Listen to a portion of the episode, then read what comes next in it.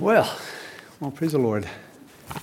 It is so good to gather. I was uh, so excited this morning uh, that I was so disappointed that this was a, uh, the day that we had to turn back our clocks because I wanted to get here this morning. And there was an extra hour that we had to go through of uh, sleep. I don't know about you, but uh, I am eager to get here again on Sunday morning. And I think uh, one of my favorite uh, services happens to be again the anniversary service, and it's not because it's usually on my birthday. It's uh, it's uh, it's uh, because uh, we get to really revel in the grace of God.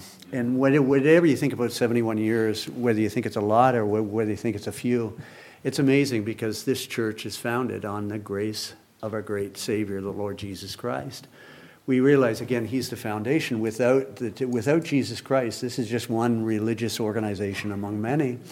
Uh, but we realize that he's the foundation, he's our all, he's preeminent in everything that we do. And I think it's really good for us to look back and recognize why the church happens to be founded. And also, again, uh, by that, look forward with a great anticipation of the great blessing that we will have if we keep looking at Christ, if we keep, again, that gospel of the Lord Jesus Christ central in each one of our lives and each one of our uh, in, in, in the testimony of the church. Now, saying all of that, I'm going to use this passage of scripture that our brother again read as a touchstone, basically again as a jumping board, to, re- to really uh, uh, give you my passion. You know what, what I hope for the church what I see again as difficulties that happen to begin in each one of our lives, uh, the struggles again that, that we might have again as we go forward and, uh, and, and also again reflect on why we have a church, why, why we have this institution that happens to begin right here, because I see that these are really, really difficult times. I mean, we read about in various different blogs and various different books that the uh, church is going through much difficulty.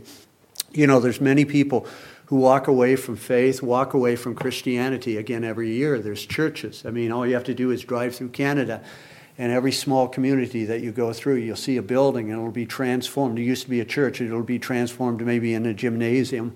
Uh, there's a small little community that I drive through, and the church is actually, uh, actually changed into a bar.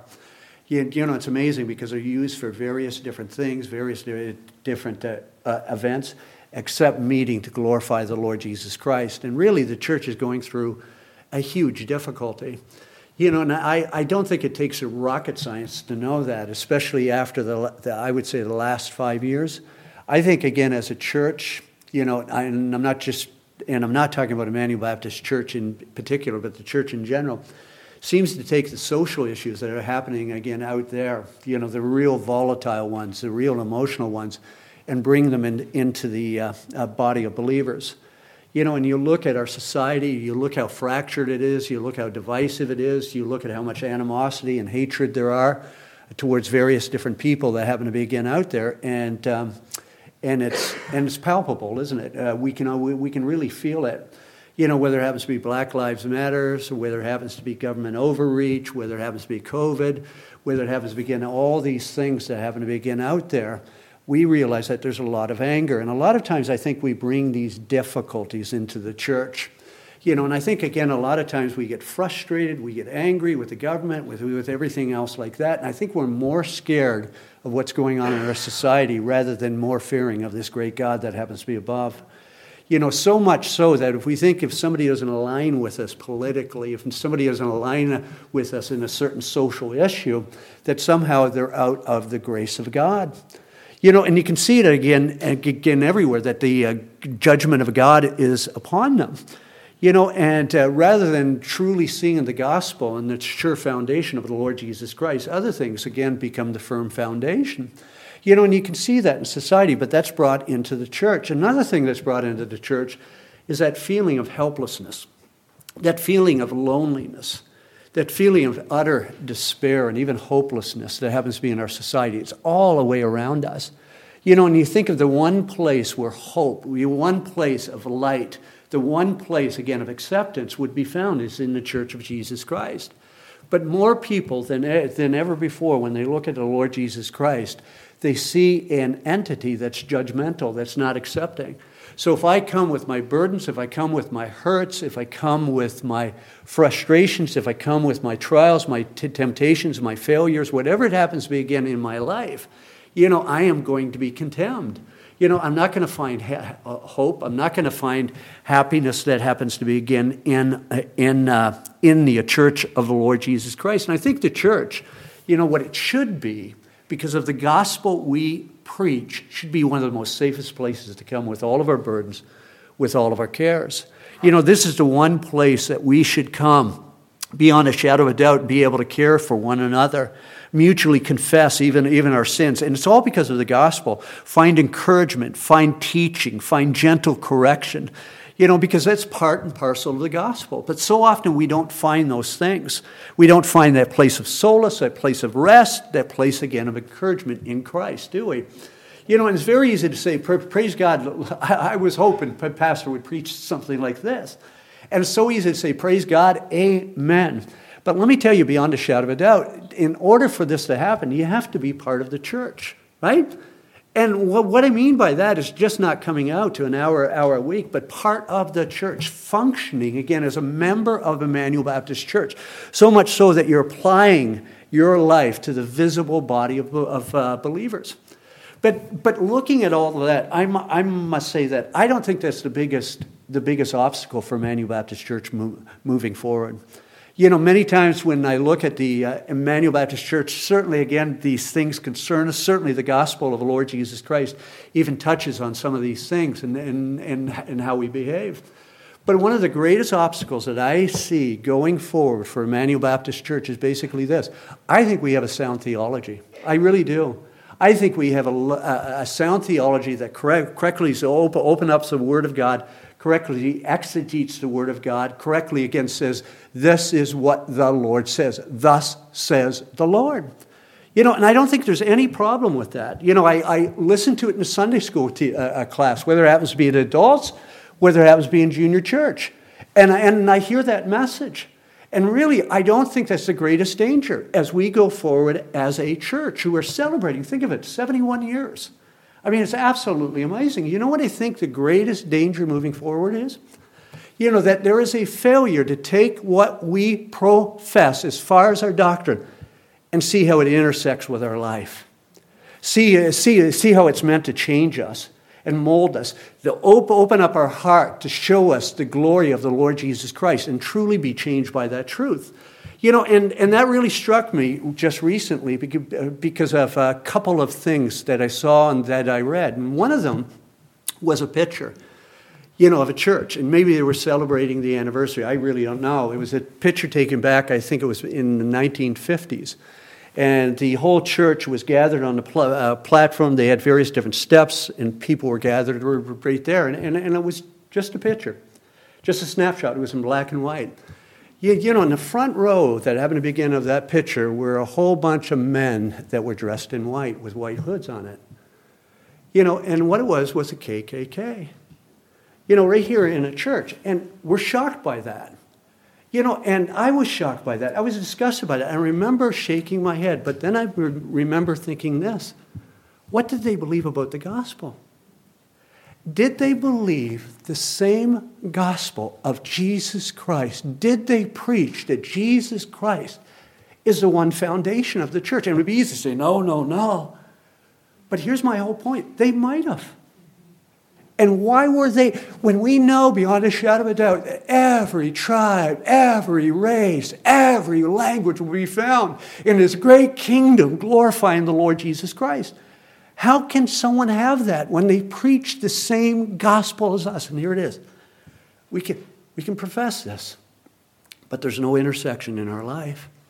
There's no change that comes over us in how we treat one another. You know, the second thing that, that, that, uh, that really brought this to um, light was a, uh, a sermon by Sam Al, Al, Al, excuse me, Allberry.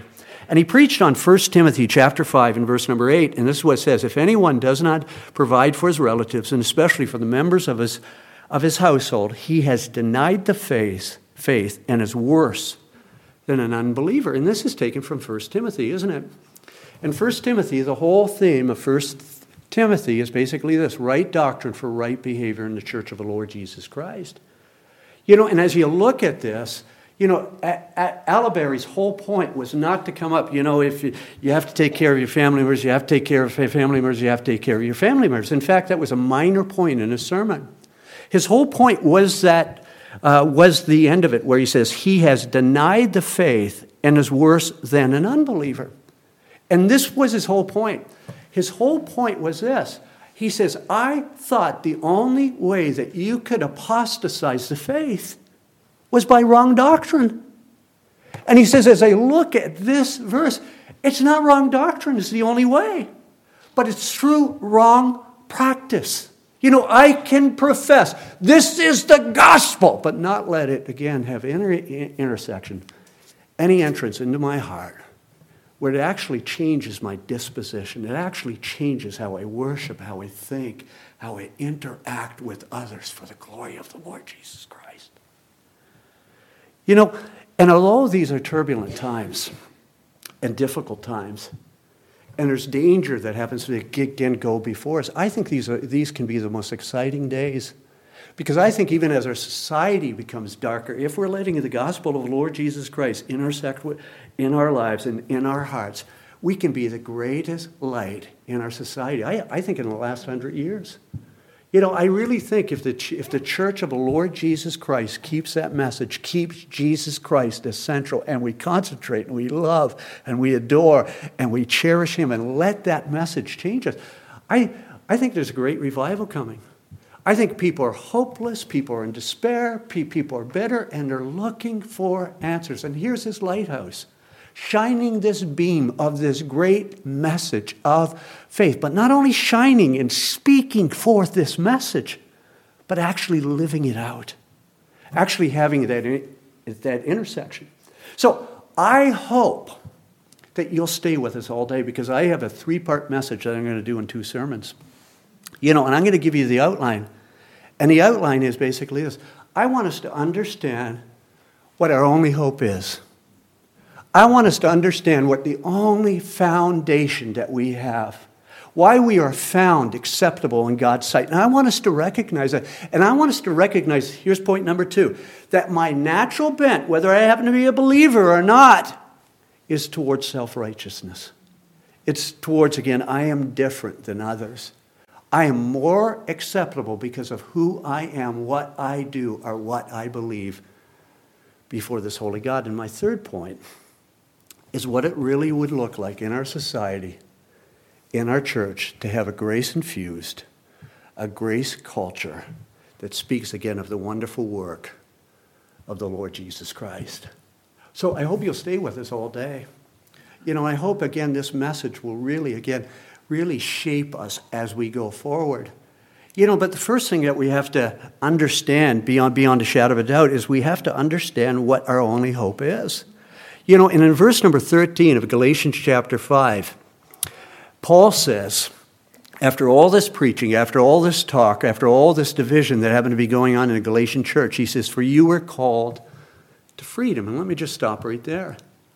You know, when it says you're called to freedom, it's amazing how we often take a verse, right? Right? We take a verse that happened to be right here, we chop it out, and all of a sudden we divorce it from its context.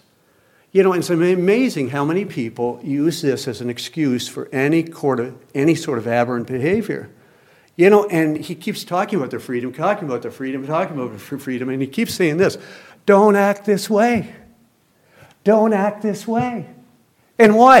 Because you're free right? And it's incredible how we can many times manipulate the Word of God. And the reason why I think people come up with that is they think that Paul is talking about in the opening chapters, he's talking about this doctrinal problem, this doctrinal deviation. But when it comes to chapter number five, especially in, in verse 13 and following, he's talking about, again, some practice that happens to be there. But they're two unrelated issues that happen to be there. And it couldn't be further from the truth.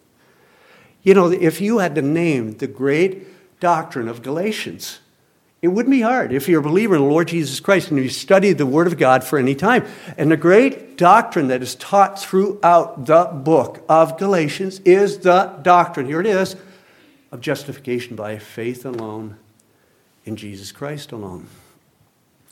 And that doctrine is at the core of our salvation. There is no salvation, there is no hope outside of justification by faith alone in Jesus Christ alone. It's at the core of our salvation.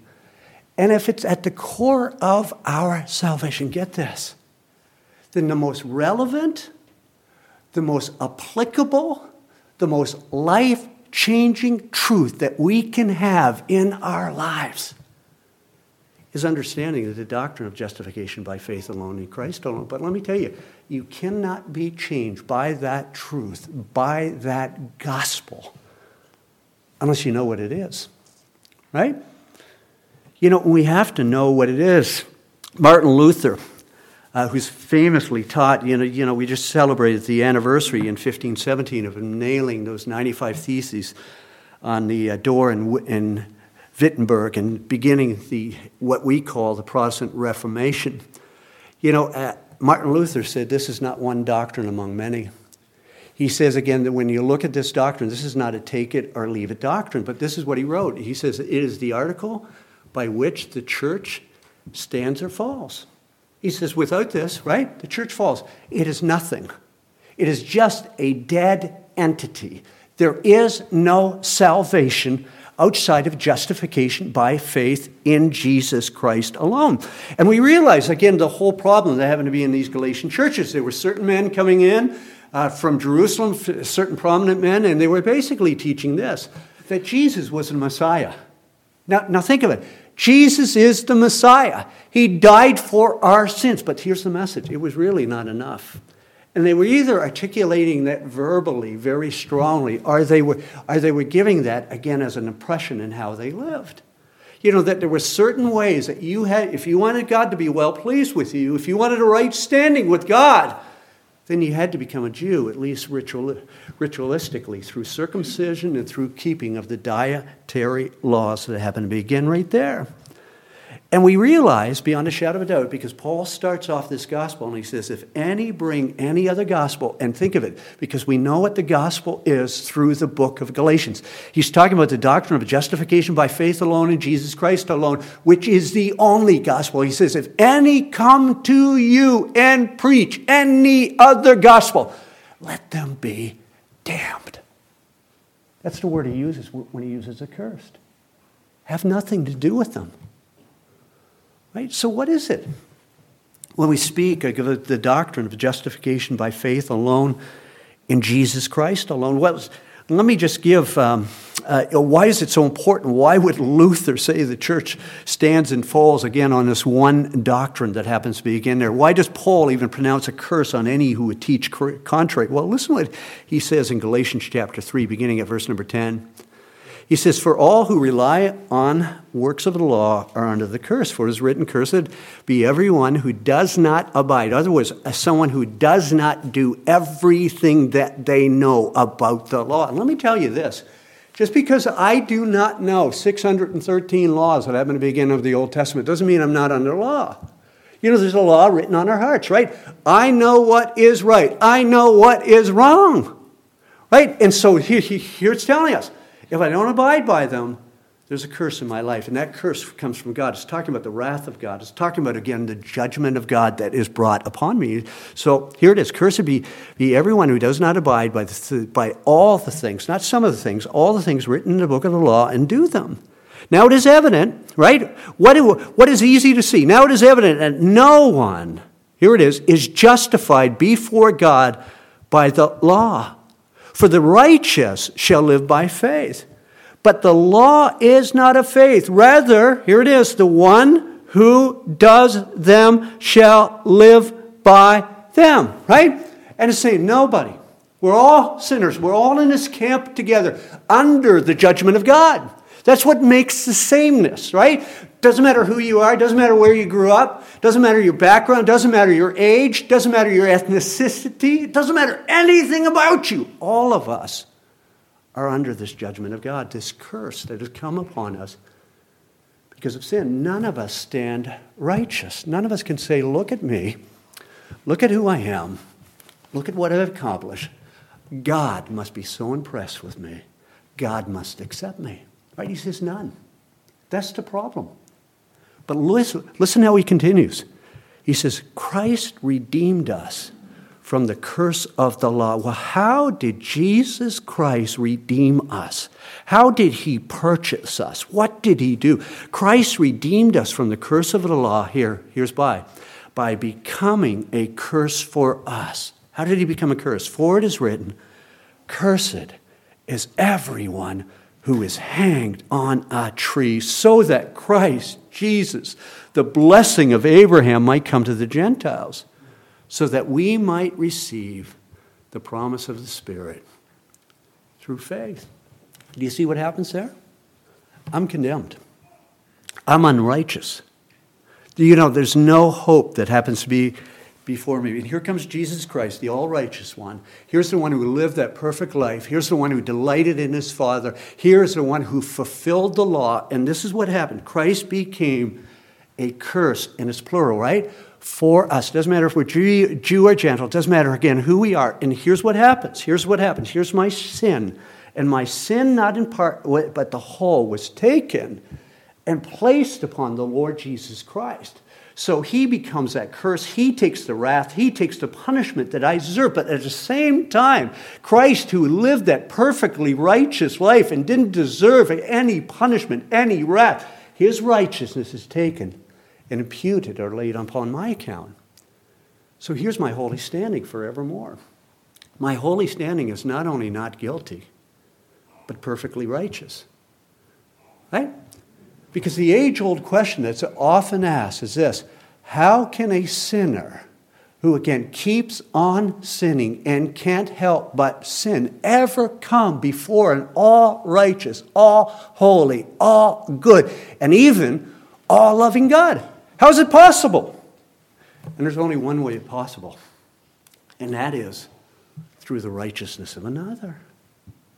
And that's what we have in Jesus Christ his perfect righteousness. Oh, the bliss of this glorious thought. My sin, not in part, but the whole, was nailed to the cross, and I bear it no more. Praise the Lord. Praise the Lord. Think of it. Oh, my soul.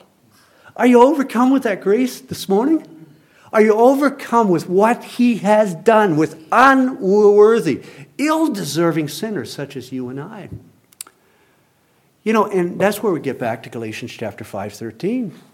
Because when he talks about freedom here, he's not talking about a fr- new freedom. He's talking about, again, a freedom from the demands, from the condemnation, from the judgment of God.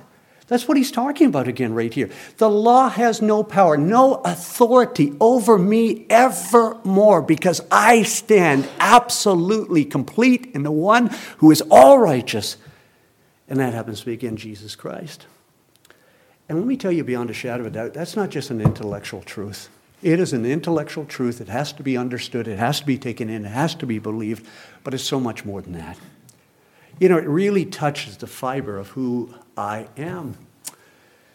And we're all familiar, I think most of us are familiar with the name John Bunyan. John Bunyan was famous for writing Pilgrim's Progress. Ray Ortlund quotes another book that he read. I read it a, uh, a number of years ago. I tried to find it and I can't find it, but it's called Grace Abounding. And Grace Abounding was more of a, an, an, autobiography of John Bunyan. And he speaks again of uh, his conversion. And he says again in the uh, book this he says, One day as I was passing into the field, and that too with some dashes of my conscience, fearing lest all was still not right, Suddenly, this sentence fell upon my soul Thy righteousness is in heaven. And I thought I saw with the eyes of my soul, other words, dwelling on this truth, Jesus Christ at God's right hand, there I say, as my righteousness. So that wherever I was, whatever I was doing, God could not say of me, here it is, He lacks my righteousness for that righteousness was right before him. I also saw that it was not my good frame of heart that made my righteousness better. In other words, you know, I'm not more acceptable because I'm here at church. I'm not more acceptable because I read my Bible this week. I'm not more acceptable before God because I preach the gospel. I'm not more acceptable for any of that. And he says, and he goes on and he says, Nor my bad frame. Other words, the bad things that, that I've done that made my righteousness worse. Why? For my righteousness was Jesus Christ himself.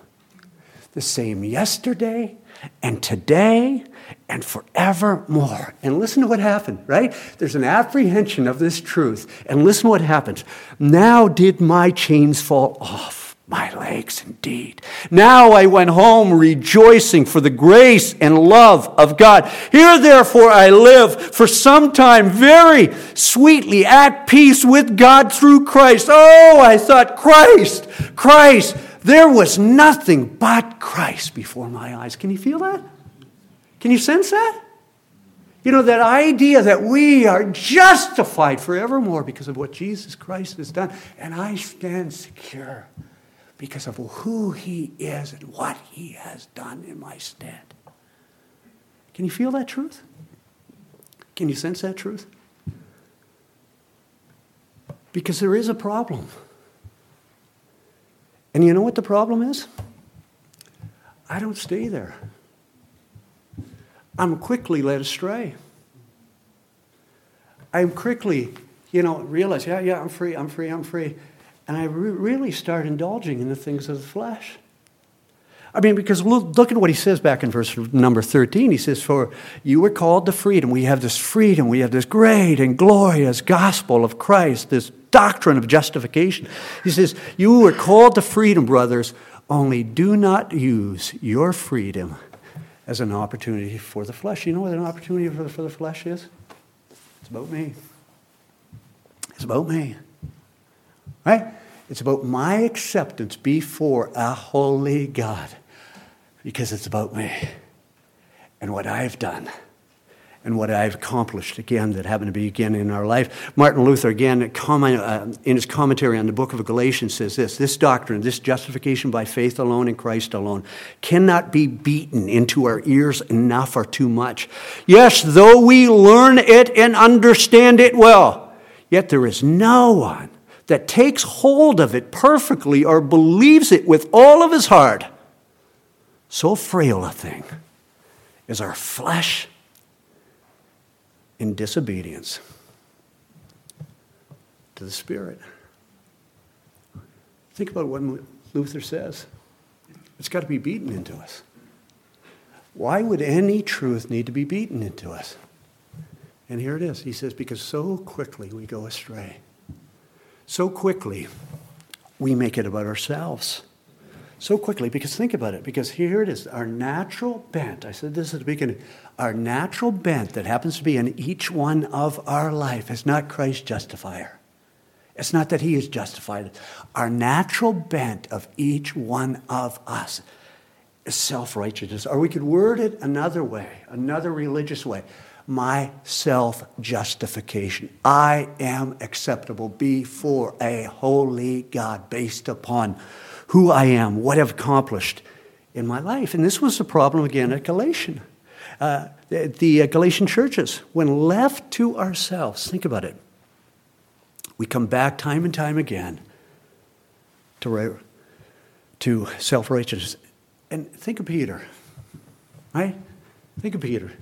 I mean, there's a sense where we love Peter, and there's a sense that we shake, shake our heads at him, right?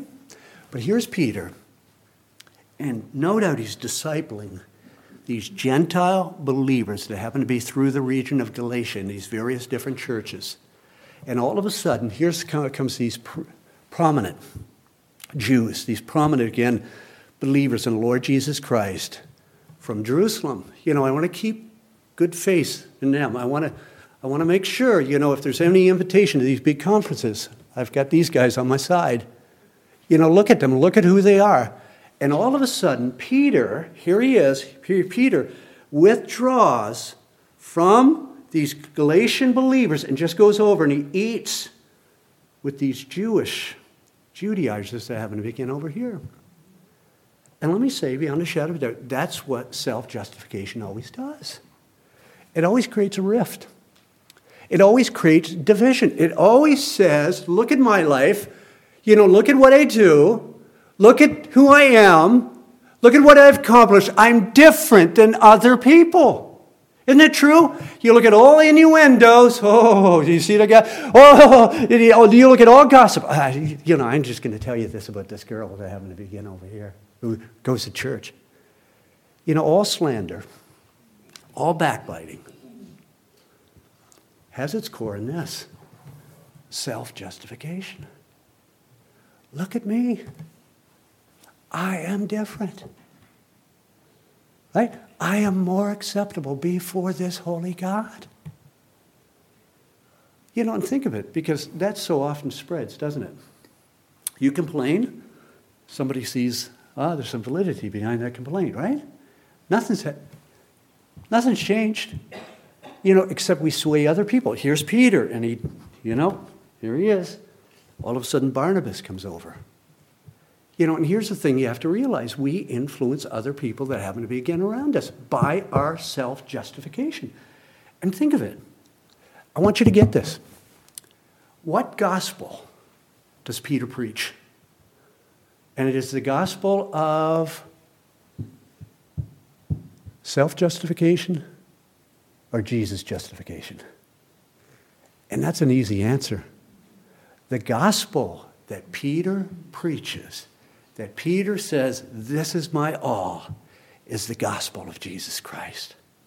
He has done it all. Remember him?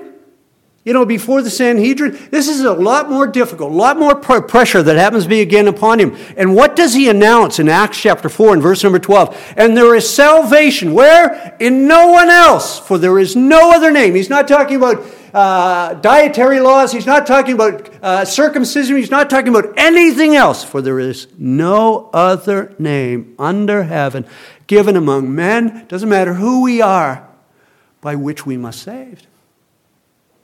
Right? His doctrine, he, what he professes about salvation in the Lord Jesus Christ is absolutely orthodox.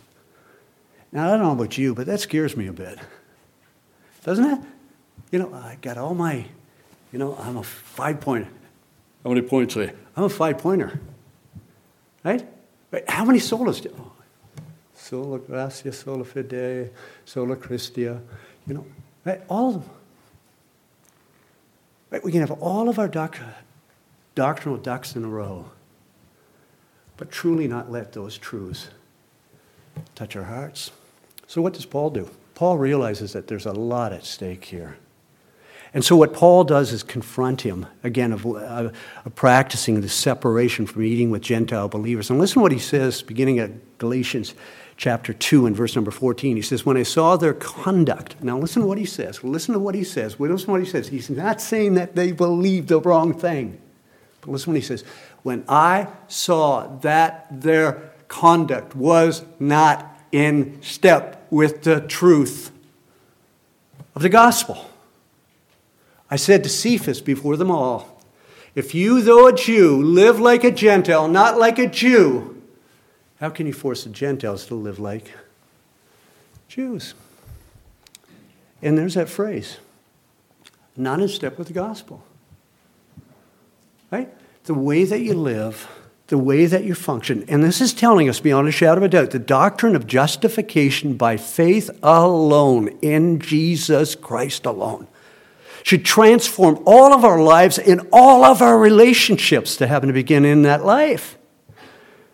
If it does not, it creates again what we see here in the book of Galatians. It creates discord and divisions. It causes us to live like the world that happens to be around us and end up losing this gospel we end up living like self justified. And listen to what else he says to you, uh, Paul says to Peter in chapter number two, too, because he continues on and he talks about their own birth. He says, We ourselves are Jews by birth, not Gentile sinners. Yet, this is what we know, right? Yet we know that a person is not justified by the works of the law, but through faith in Jesus Christ, so that we also believed in Jesus Christ. Why? In order to be justified by faith in Christ and not by the works of the law. Because why? Because by the works of the law, no one will be justified. Do you see what's at stake here? Do you see the message of Jesus of uh, salvation in Jesus Christ alone, just justified, having that holy standing before Him through that faith and trust in Him alone? But the question becomes, for us as believers, for us as a church, do we have a culture? Do we have a way of living that speaks of that gospel that He has done it all? Are we accepting of other people? Are we against other people that happen to be in the church of Jesus Christ? Because I think self justification is not a problem just with the Galatian churches. It's not a problem just for Peter. It isn't even just a problem with Roman Catholics. I think many times it's a problem with the people of God. When you look at the discord, when you look again at what we say and what we do with those who happen who are called to love and serve. And think of it, because in Galatians chapter 2, all people are professing believers in Jesus Christ. Right? All people are professing believers that Jesus Christ has done it all. The problem is that they're not living according to that doctrine. They're not living according to their freedom in Jesus Christ. So the question becomes how do we live in light of the doctrine of Jesus Christ? Right? And let, let me give you two ways, and then we'll go and we'll, I guess, Sunday school and then we'll eat. We'll go to Sunday school and then we'll eat. So let me give you two ways. And here's the first way. You know, what my freedom in Jesus Christ should inform me is who I am. Right? That's so basic, isn't it? I mean, if, if you had to describe yourself in a whole paragraph, right? A simple paragraph, maybe six sentences, of who you are, how would you describe yourself? You know, how would you describe yourself? And here's what the gospel says I'm a sinner. Right? I am a sinner in need of the righteousness of somebody else. And it informs me, even after I believe on the Lord Jesus Christ, I don't have it all together. I wouldn't need his righteousness anymore. Right? I stand complete in Jesus Christ. Not, not the way I'm living, right? I'm being sanctified, I'm being changed, I'm being conformed to the image of the Lord Jesus Christ. I'm being transformed into his image, but I'm not completely conformed. Right? And that's what the gospel tells me about myself. It puts my faith in the Lord Jesus Christ. But here, here's what that means it means when I come out to church, I should be able to be open and honest. Man, I really struggled this week.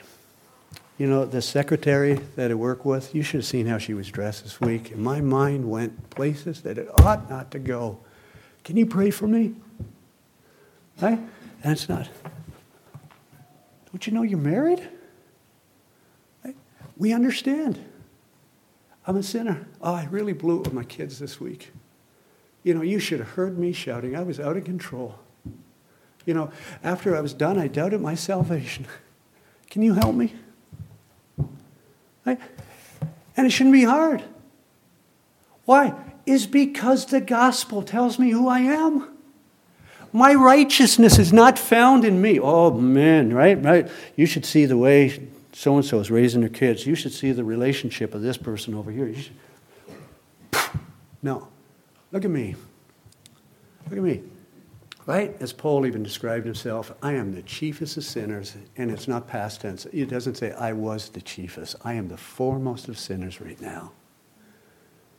And it should be saying, right? And it should cause us, you know, that moment that we blow it, that moment that we go, my righteousness is at the right hand of the Father on high. My righteousness is Jesus Christ. This is why I won't be condemned. And it should cause us, this is the second thing, my freedom in the Lord Jesus Christ should cause me to be the most, here it is, the most loving, the most accepting, and most understanding person of other people's struggle in the church of the Lord Jesus Christ. Right? I, others should think, you know, if I have a problem, I can go to Brother Tim and say, Tim, I'm really struggling with this because I know Tim's going to help me. I know beyond a shadow of a doubt He's going to minister to me. I'm having this pro- problem, I'm having this difficulty, and I can call up Mike, and Mike will be on my doorstep to help me. You know, we should be able to do that. Why? It's because what the gospel says about others is the same thing it says about me. It's a sinner showing a sinner where grace is to found, where our acceptance is to be found in Jesus Christ. Now, imagine, okay, just imagine for a second that all of a sudden we have, I don't know, 10 people who came into the church who have nothing to do with Jesus Christ, and this is the first church that they've ever come to. Imagine if this church, if our church was consumed with that. My freedom is in Christ. Look at who He is. Look at who I am. Look at the grace that has been shown me. And all of a sudden, we're so consumed with our, uh, the, the, grace of the Lord Jesus Christ shown to us as sinners, that all of a sudden we love one another, we're generous with one another, we're accepting with one another, regardless of our political affiliation, regardless of our race, regardless of anything else that would divide people in our society that happens to be around us. And they came in and saw that testimony. What a powerful impact. Some of you came to a knowledge of Jesus Christ in this church and I can remember your testimonies because your testimony started off this way. The thing that grasped my heart, first of all, was their love for one another, right? Their acceptance of one another. It's a different degree than what happens to be in the world that happens to be again around us. So, 71 years, right? It's all because of the foundation. And the foundation was not Pastor DeLine. Foundation today is not Pastor Scott. The foundation is Jesus Christ. And what he has done for sinners such as us. The foundation is this gospel of Christ. We stand complete in him. And what are we going to look like going forward? Is there going to be that intersection? Here it is Right? So thankful, so thankful. We need this, we need this, we need this, we need this. Right teaching, right preaching, gospel exegesis, but are we going to let that intersect with our lives and change us? So much so that we're just not gospel knowledgeable, but we're gospel people who praise this great Christ and what he's done in our lives. Let's bow our hearts in a moment of prayer. Dear Heavenly Father, as this challenge has gone forward, God, there's much reflection that has even gone in my own life. God, so, so often it's easy to judge others. Lord, even on trivial matters, and make a dichotomy, make a difference between who we are and who others are that happen to begin around us. Lord, when we realize the gospel says, I am no better than the worst of sinners because I am the worst of sinners. God, help, help us to see that.